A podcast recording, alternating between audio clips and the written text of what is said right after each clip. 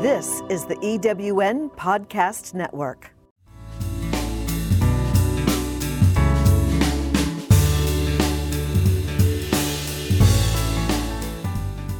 Welcome to From Disaster to Dream Home, the podcast that takes you inside the home building and rebuilding process.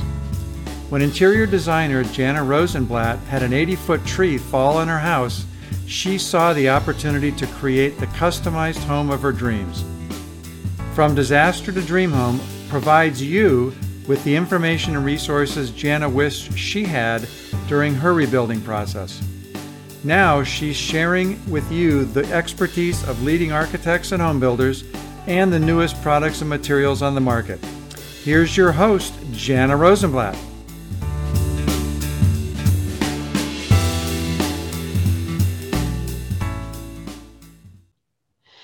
We are continuing our interview with Gail Wilson, who is a plumbing specialist here in LA, where I have had the great good fortune to work with her over the last 15 plus years, as I have followed her career through a couple of major plumbing supply showrooms in our area. Now that we have a general understanding from our last episode of how to begin the process and what to expect as we shop for and select plumbing fixtures for our project, how long it might take to get the parts delivered, and what it all may cost, let's spend some time on the fun part. I feel like the plumbing fixtures are like the jewelry of the home. They reflect our personality, adding just the right touch of style, and should be a perfect combination of form and function. Before we go through room by room, I just want to ask you a couple of questions that remain for me um, after our last talk. The budget. When I'm working on a new home with uh, clients, the builder has created a budget. So people do come in with an idea of what they have, whether or not mm-hmm. that's an accurate depiction of what things cost. Do you find people come into you with builders' budgets or with an idea um, what to um, ask for? I'd say no. They know what the builder is including, but they don't know what he's paying for each item. Uh-huh. So is he paying for a $99 faucet over at Lowe's where he has an account? Or is he spending $398 for a quality faucet with us? So those are the things we need to figure out. Now, before I keep going on the money part, you just said the quality word, and that was the other thing I want to ask you about.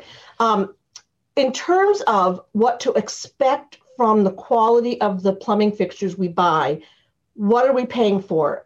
Is you know are we expecting things to last five or, or 10 years or the 30 years or the life of our home? And what makes the quality different?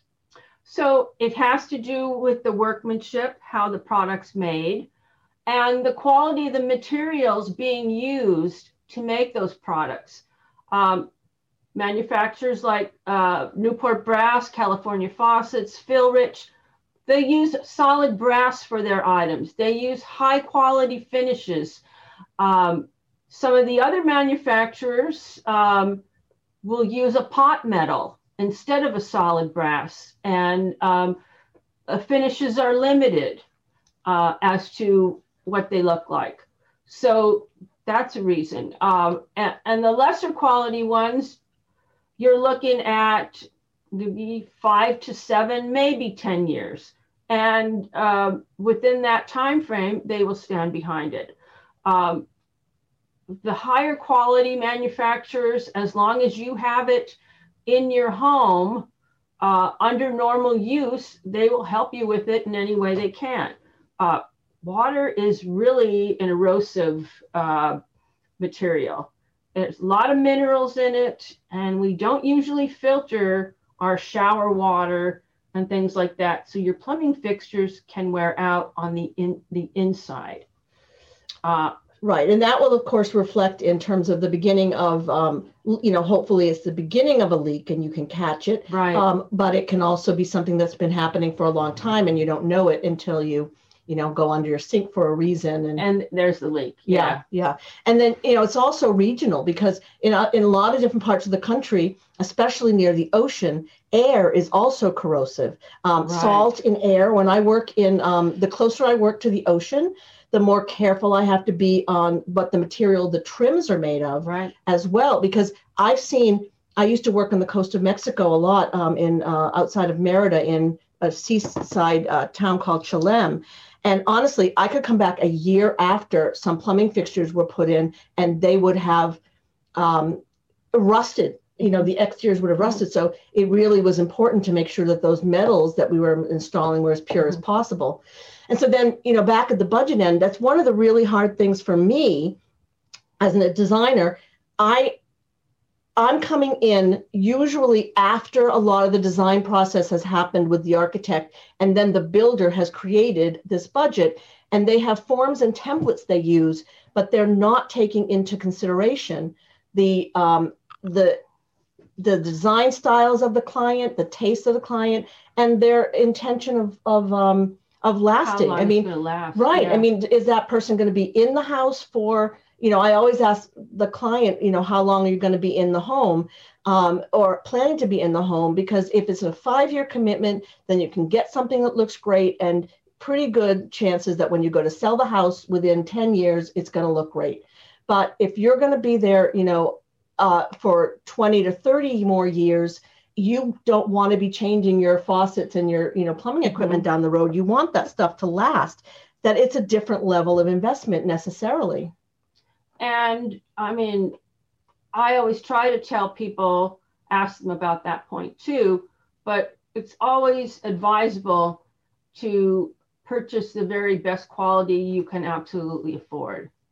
yeah And, it's true and it- yeah you won't have to repurchase it later on down the line. yeah and so what i do is i i take the budgets that the that they've been given. They're called allowances for the amount they had to spend in different areas and i ebb and flow them. So i might take a little bit out of the secondary bathrooms so that the master bathrooms can be you know that much um, higher quality because they're you know chances are your kids grow up and go to school they're not going to be used for a long time but you're still using the master Right. bathroom. So that brings us to what i really wanted i've been so excited since i started the podcast to start going by room to, you know room by room and talking about the decisions that we have to make. And um, hopefully this will help people you know know about the kinds of things they have to think about.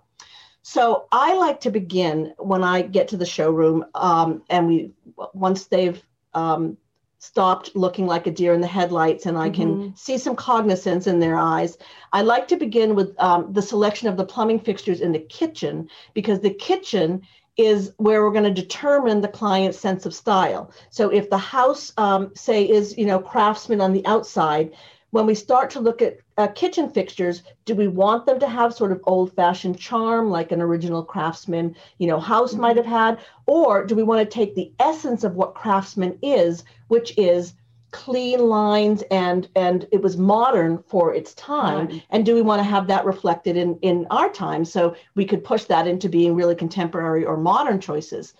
And um and this is the room where we understand we want to understand the function because it's the most used plumbing fixtures in the house and the budget level because it's um because it is the highest functioning part of the home as you said um, last time it it is where people are willing to spend a little bit more because they really want it to function at you know terrifically and um, without any fail. So gail we've just arrived in your showroom with our kitchen plans. Where do we start?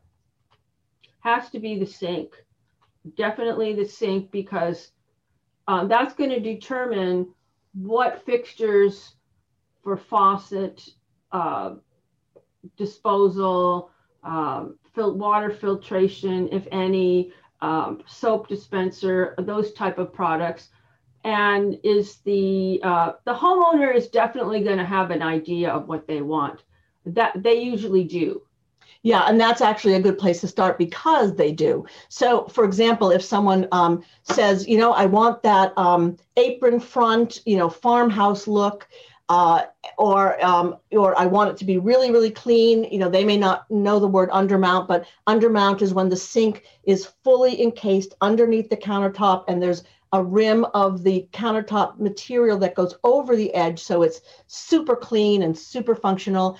Um, self rimming, which is um, usually a budget thought because it means that the sink comes with a finished edge around it and the hole doesn't have to be cut as precisely because the edge that's attached to the sink is going to overlap Right. it and um, and then there's the choices of whether a person wants a big a big single bowl which i think is trending now We're, uh, I would say we sell more of those than than anything, else right now else right now. Yeah, um, and of course the the other option is whether it's a double bowl and it's split um, in some way with either a full height partition or now there's some thi- um, sinks that have Low like a, a low wall in between, which is interesting. And and then there are three sections. When I first moved to LA, we were in a rented house that had those olive green countertops we were talking Mhm. about before, um, and it had I've never seen it before. Two big, you know, basins, and then in the middle was the disposal, a Mhm. section for the disposal. Are, are those still around? Um, very limited, but yes. Yeah. Um, I don't recommend them. Yeah, it's interesting because I thought after I used that for the years I was in this rental house, gosh, I'll never not have that again. So then I renovated my own house and I have a uh, a farmhouse basin sink, you know, single basin sink with um, which is never, you know, not at all what I would have thought I would have chi- picked, but Actually, more functional than the other one. The center basin on a three bowl, all you can do is put your garbage in there. Yeah, and that's maybe right. that's why people like that Because it it, doesn't get anywhere Yeah. else. But unfortunately, the other two basins are not really big enough for large pots and pans. yeah, that is a challenge. and yeah. that's primarily what you're washing in your sink now yeah. because you just scrape the dishes, put them in the dishwasher. Mm-hmm. Uh, pots and pans are what you're washing in the sink, and some people have a separate prep sink, um, but not always. But if you have the single bowl, you can divide that large bowl up any way you want. Yeah, yeah. Um, and what about the materials that sinks are being made of? Um, of course, the classic is always the choice between, um, you know, the, a white finish, which is porcelain, Mhm. or um, a stainless steel finish. And there are gauges that um, the higher the number is, the thicker the stainless. No, no, the oh, lower. I always get that wrong. because it's a gauge it's Yes. not an actual millimeter Oh. so a gauge like electrical wire a number two gauge is very large um, a number 12 is smaller so you have to think of it in that, those terms Aha. so most sinks are either stainless steel sinks or copper sinks are going to be six, approximately 16 or 18. Copper can be even 14 because it's a thicker material. Um, but um, In a copper sink, do they have a uh, for a kitchen sink? Do they have a finish on them that are going to make it so that they're um, that they don't patina over time, or are they going it going depends on what you purchase. Yeah. Some some do. Some people like that um, patina look, and that's why they're buying copper. And copper is antimicrobial naturally, so um, so we use it in plumbing systems. So, um, but people like that. It's a very, um, I would say, um, you know, it's a it's a taste, a definite taste. Um, I've had customers want that look. The cleaning crew comes in yeah. and cleans it all off. Works hard on it. Oh, the it- patina. clean- cleans Yeah, the patina right. off, Yeah, and the homeowner is just uh, destroyed Yeah. uh, be- because of it.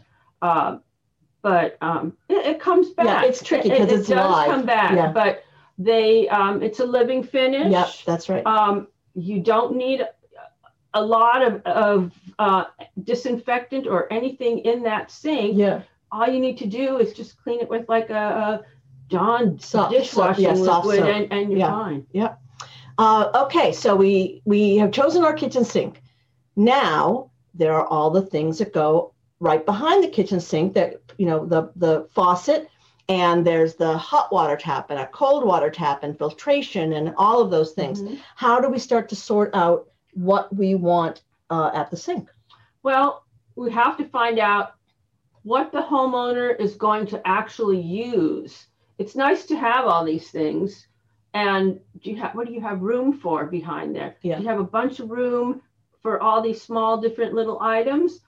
Or um, and some homeowners, no, I just want a faucet and I want it clean and I don't want anything. Mm-hmm. Um, so um, we ask them first um, do you have filtered water in the refrigerator? Mhm. If they have filtered water in the refrigerator, they may not want the filtered water At uh, the tap. at the tap. Instant hot, they might want by itself for tea, um, ramen noodles, different other things. And, um, you know, it's very useful. And uh, we saw quite a few of those. Um, it's a luxury item, but, you know, a lot of people like it. Mhm. Um, soap dispensers, it's, you know, 50 50. A lot of people don't like them because they don't realize that they take maintenance. Yes.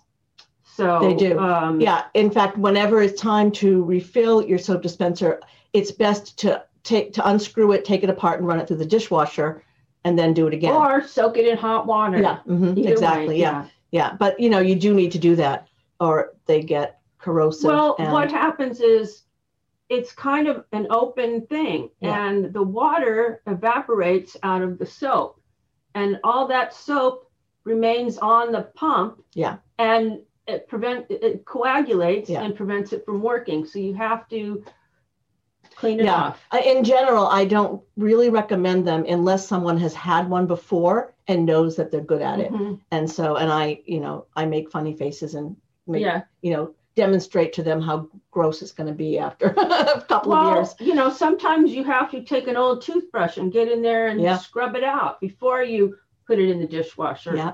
Or, you know, Yeah. So, um, so if they want a hot water um, tap, then there's a vessel under the sink that's going to heat the water and keep a certain amount of water hot. It's going to come up through its own separate valve. mhm. If it's a cold water um, filtration, then it's going to come out through the same th- through your your one major faucet. you can do it that way, Uh-huh. or you can do it. You, You can, can have, have a two part. Yeah, you or- Yeah. or you can have a faucet that will do hot and cold. Right. So there are a couple of different ways to do Right. it. Uh-huh. And then that's another thing that's under the sink. I do a lot of those now. That uh, over the last maybe two years, that's become more and more prevalent. Mhm. Um, so then there's the air gap. Now you buy the air gap with your plumbing order, but it is that line between appliances and plumbing. It's where they marry. The air gap is where um, the when you they install the dishwasher, the air gap is a hose that comes and goes up in through you know the area behind the sink, Right. and then it's the little silver or whatever the color metal you're using cap that goes on top of that hose. Why do we need an air gap? Okay, you need an air gap, and Los Angeles County, um, most of the counties um, require it for health purposes. I, I don't think Riverside uses it, but uh, for whatever reason. But um, this is a backflow preventer. Mhm. So if you have an interruption of power or water, uh, you're running your dishwasher, there's an interruption. You don't want all that dirty waste and dirty water that you just cleaned off of your dishes to go back into it. You want it to continue out. So it makes the um, water only flow in one direction, and that's out through the cleanup. So that's that's very interesting, and I uh, I've always had a vague understanding of that. Um, but I, of course, as a designer, hate them because Mhm, they're the a little yeah. blob in the middle of the you know Mhm. composition we're creating. And in fact, I now um, a lot of dishwashers that are currently made do not require them in the installation of them, and um, and, and they have been clearing inspection here in LA. They As may long not everywhere. As long Yeah. as there is a stipulation Yeah. in the product specifications and the inspector approves it, Yeah. you're fine. A lot of the dishwashers have um, soft food disposers Yeah. or hard food disposers in Yeah. them as well. And um, so, as long as it's got that um, anti backflow preventer built into the Yeah. dishwasher, Yeah. you don't need another one. There's also a way of doing it with a loop, but you have to be near a wall so he can put Go that into the loop wall. into the wall. Yeah. Um, you couldn't do it on an island. Yeah, that's right. Where a lot of my um, dishwashers, in fact, my own is there. And I'd say that's the really important thing about dishwashers. It is one of the things in the house that people might think that they should go cheap on, but it is not. Oh no! it is yeah. the one thing that um, that it's better to go a little more expensively. Not only are they really whisper quiet if you spend a little more money, um, like in the $800 range as opposed to the $400 range um, for that appliance, but also because for me, it makes a big difference that there's no air gap because that's just another place for there to be crud Mhm, right, accumulating. right. Um, okay, now there are more than one sink in a lot of kitchens now. So Mhm. there's the island sink. And I know that the first questions I ask on the island sink are Is this just for um, hand washing and accessibility? Is this where we're going to put the water filter? So that's where the kids go Mhm. for their glass of water to keep them away from the you know working part of the sink? Or is this your vegetable cutting area? Mhm. Do we want the disposal there? Or is this really more like just a bar sink? Um, how do we talk about those things? What are our options there? Well, um, has to do with the layout of the kitchen. If the, if they've already done that, and like you said, i- is it a prep sink? Is it a, a bar sink? Is it a combination of both? Is it um, the place where um, you know children are going to be you know have access to? Um, if it's got an Instahot in there, you may want to think twice Yeah. because it's you're almost 200 degrees. Yeah, So you yeah. don't want you know anyone getting burnt. Yeah. We, you know need to establish that. But um, is it if is it the main where is the main sink? The main sink being the one where you're washing dishes, pots, and pans. You know, um, so um, you know, and usually that that's pretty clear cut. Yeah. Yeah. I usually do.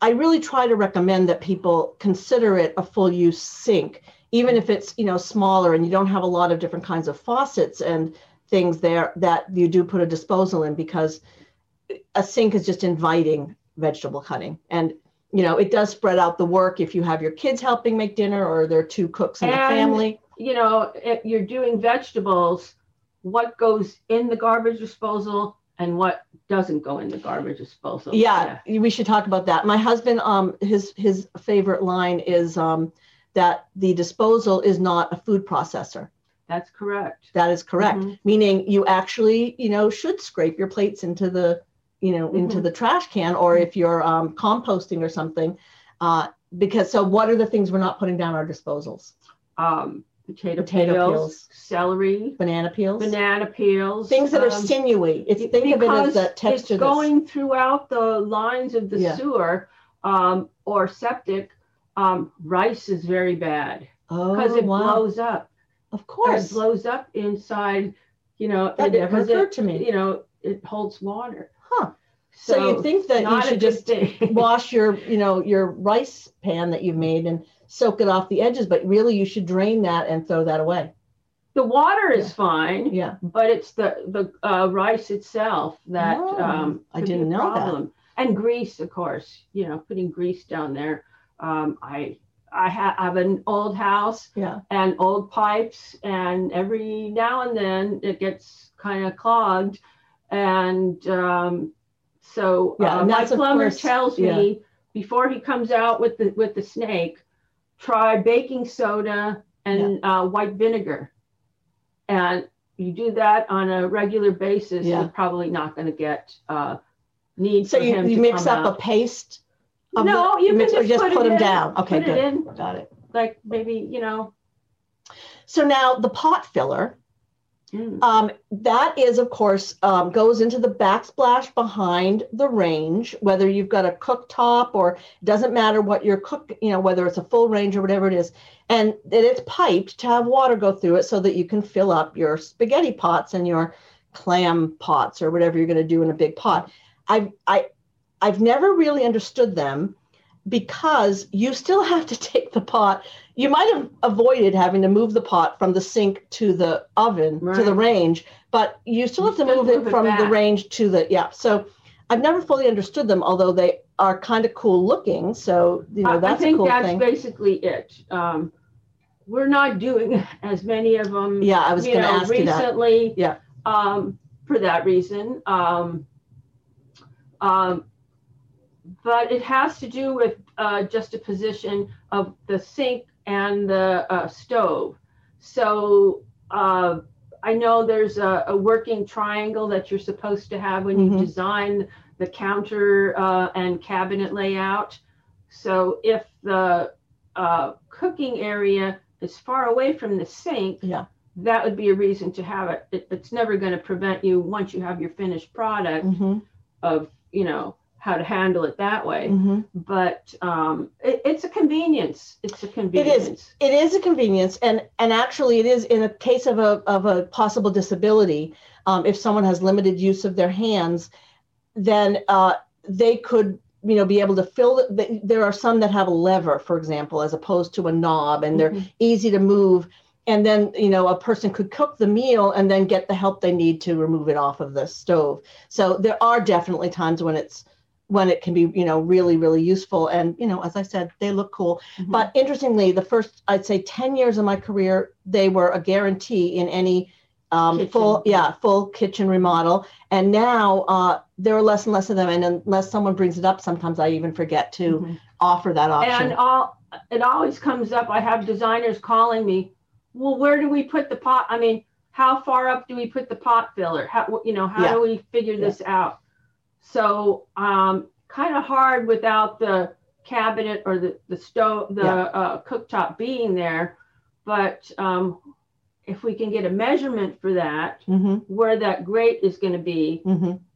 customer has or client has a large or favorite pot, they're yeah. going to cook lobster. Yeah. I say go about three inches above right. the top of that pot. Right. Right. So, because I had a contractor that he put it where he thought it was supposed to go, and the customer had a tall lobster pot, and he had to take it out, redo it, yeah. redo the backsplash I mean, it's just cold yeah. water. But I still. always clear. Um, the backsplash is usually uh, 18 inches to 21 inches, depending on the scale of the home that we're building. And I usually tend to put it in that 21 or higher inch range, and that's going to usually cover everything. But yeah, it's good. If you do have to ask about the habits of the client what they're going to be using. So that is there anything else in the kitchen that I'm forgetting, or is that pretty much the kitchen rundown? Um, right now we have um, a lot of our uh, manufacturers are coming out with all these chef tools. Uh, so they're um, rolling uh, uh racks that you can roll up and yeah. stick in the drawer. You can use it to extend the countertop. You can use it as a trivet. Um, it's got multiple uses. There's other type of uh, mini um, shelf grids that can help you divide up the sink. There's small basins or colanders that can fit on top of the sink.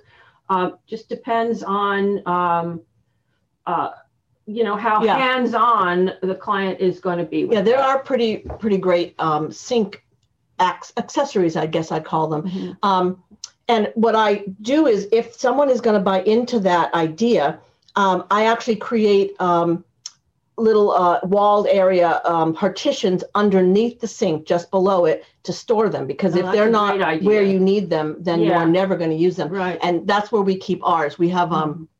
A couple of things that fit specifically for our sink that we keep right below us, and it stays perfectly clean. There's nothing dirty under my sink, and it's good. Wow. I had no idea how long plumbing specialist Gail Wilson and I could talk about the nuances of plumbing fixtures. After a half an hour, we have finally gotten through the plumbing choices that must be made in the kitchen. We're going to take a break now and move on to the rest of the house in the next in next week's fun-filled episode. Remember to hear past episodes or to reach us and share your home rebuilding disaster story, go to www.fromdisastertodreamhome.com.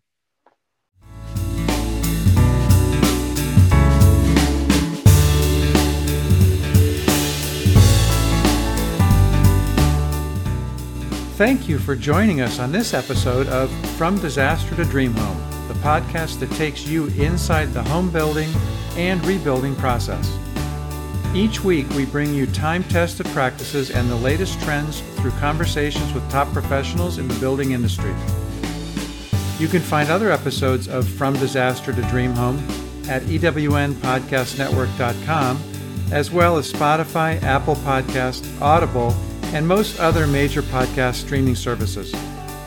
Need design help? You can contact us or find out more about our guests at FromDisasterToDreamHome.com. Until next time, let us guide and inspire you as you create the home of your dreams.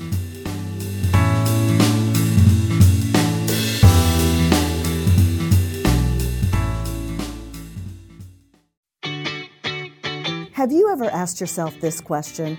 Why is it so hard to make a buck? I know I have. Hi, I'm Sandra Yancey, founder and CEO of eWomen Network. What I have discovered after going from the brink of bankruptcy to running a multi million dollar award winning business is this. You can't build a million dollar dream hanging around minimum wage mindsets. My mission is 1 million women entrepreneurs generating $1 million in annual revenue. So here's what I've done I've created the mother of all entrepreneur success programs that you can access online on your time. It's called Monetize Me Now. It's a seven module online course that is 100% my success formula, covering mindset, mission, management, motivation, marketing, and measure. Come on, take my hand and I'll show you the way to learn to earn flowing revenue for your business. Visit monetizemenow.com for details. Calling all speakers, eWomen Network has speaking engagements all over North America that must be filled. Are you a gifted messenger, author, expert, or successful entrepreneur that can help women entrepreneurs grow their businesses? Our mission is to help 1 million fulfilled women each achieve $1 million in annual revenue. If you're a speaker that can help women prosper, go to eWomenNetwork.com and sign up as a pro member of our Speakers Network. That's eWomenNetwork.com. Thanks for listening. This is the EWN Podcast Network.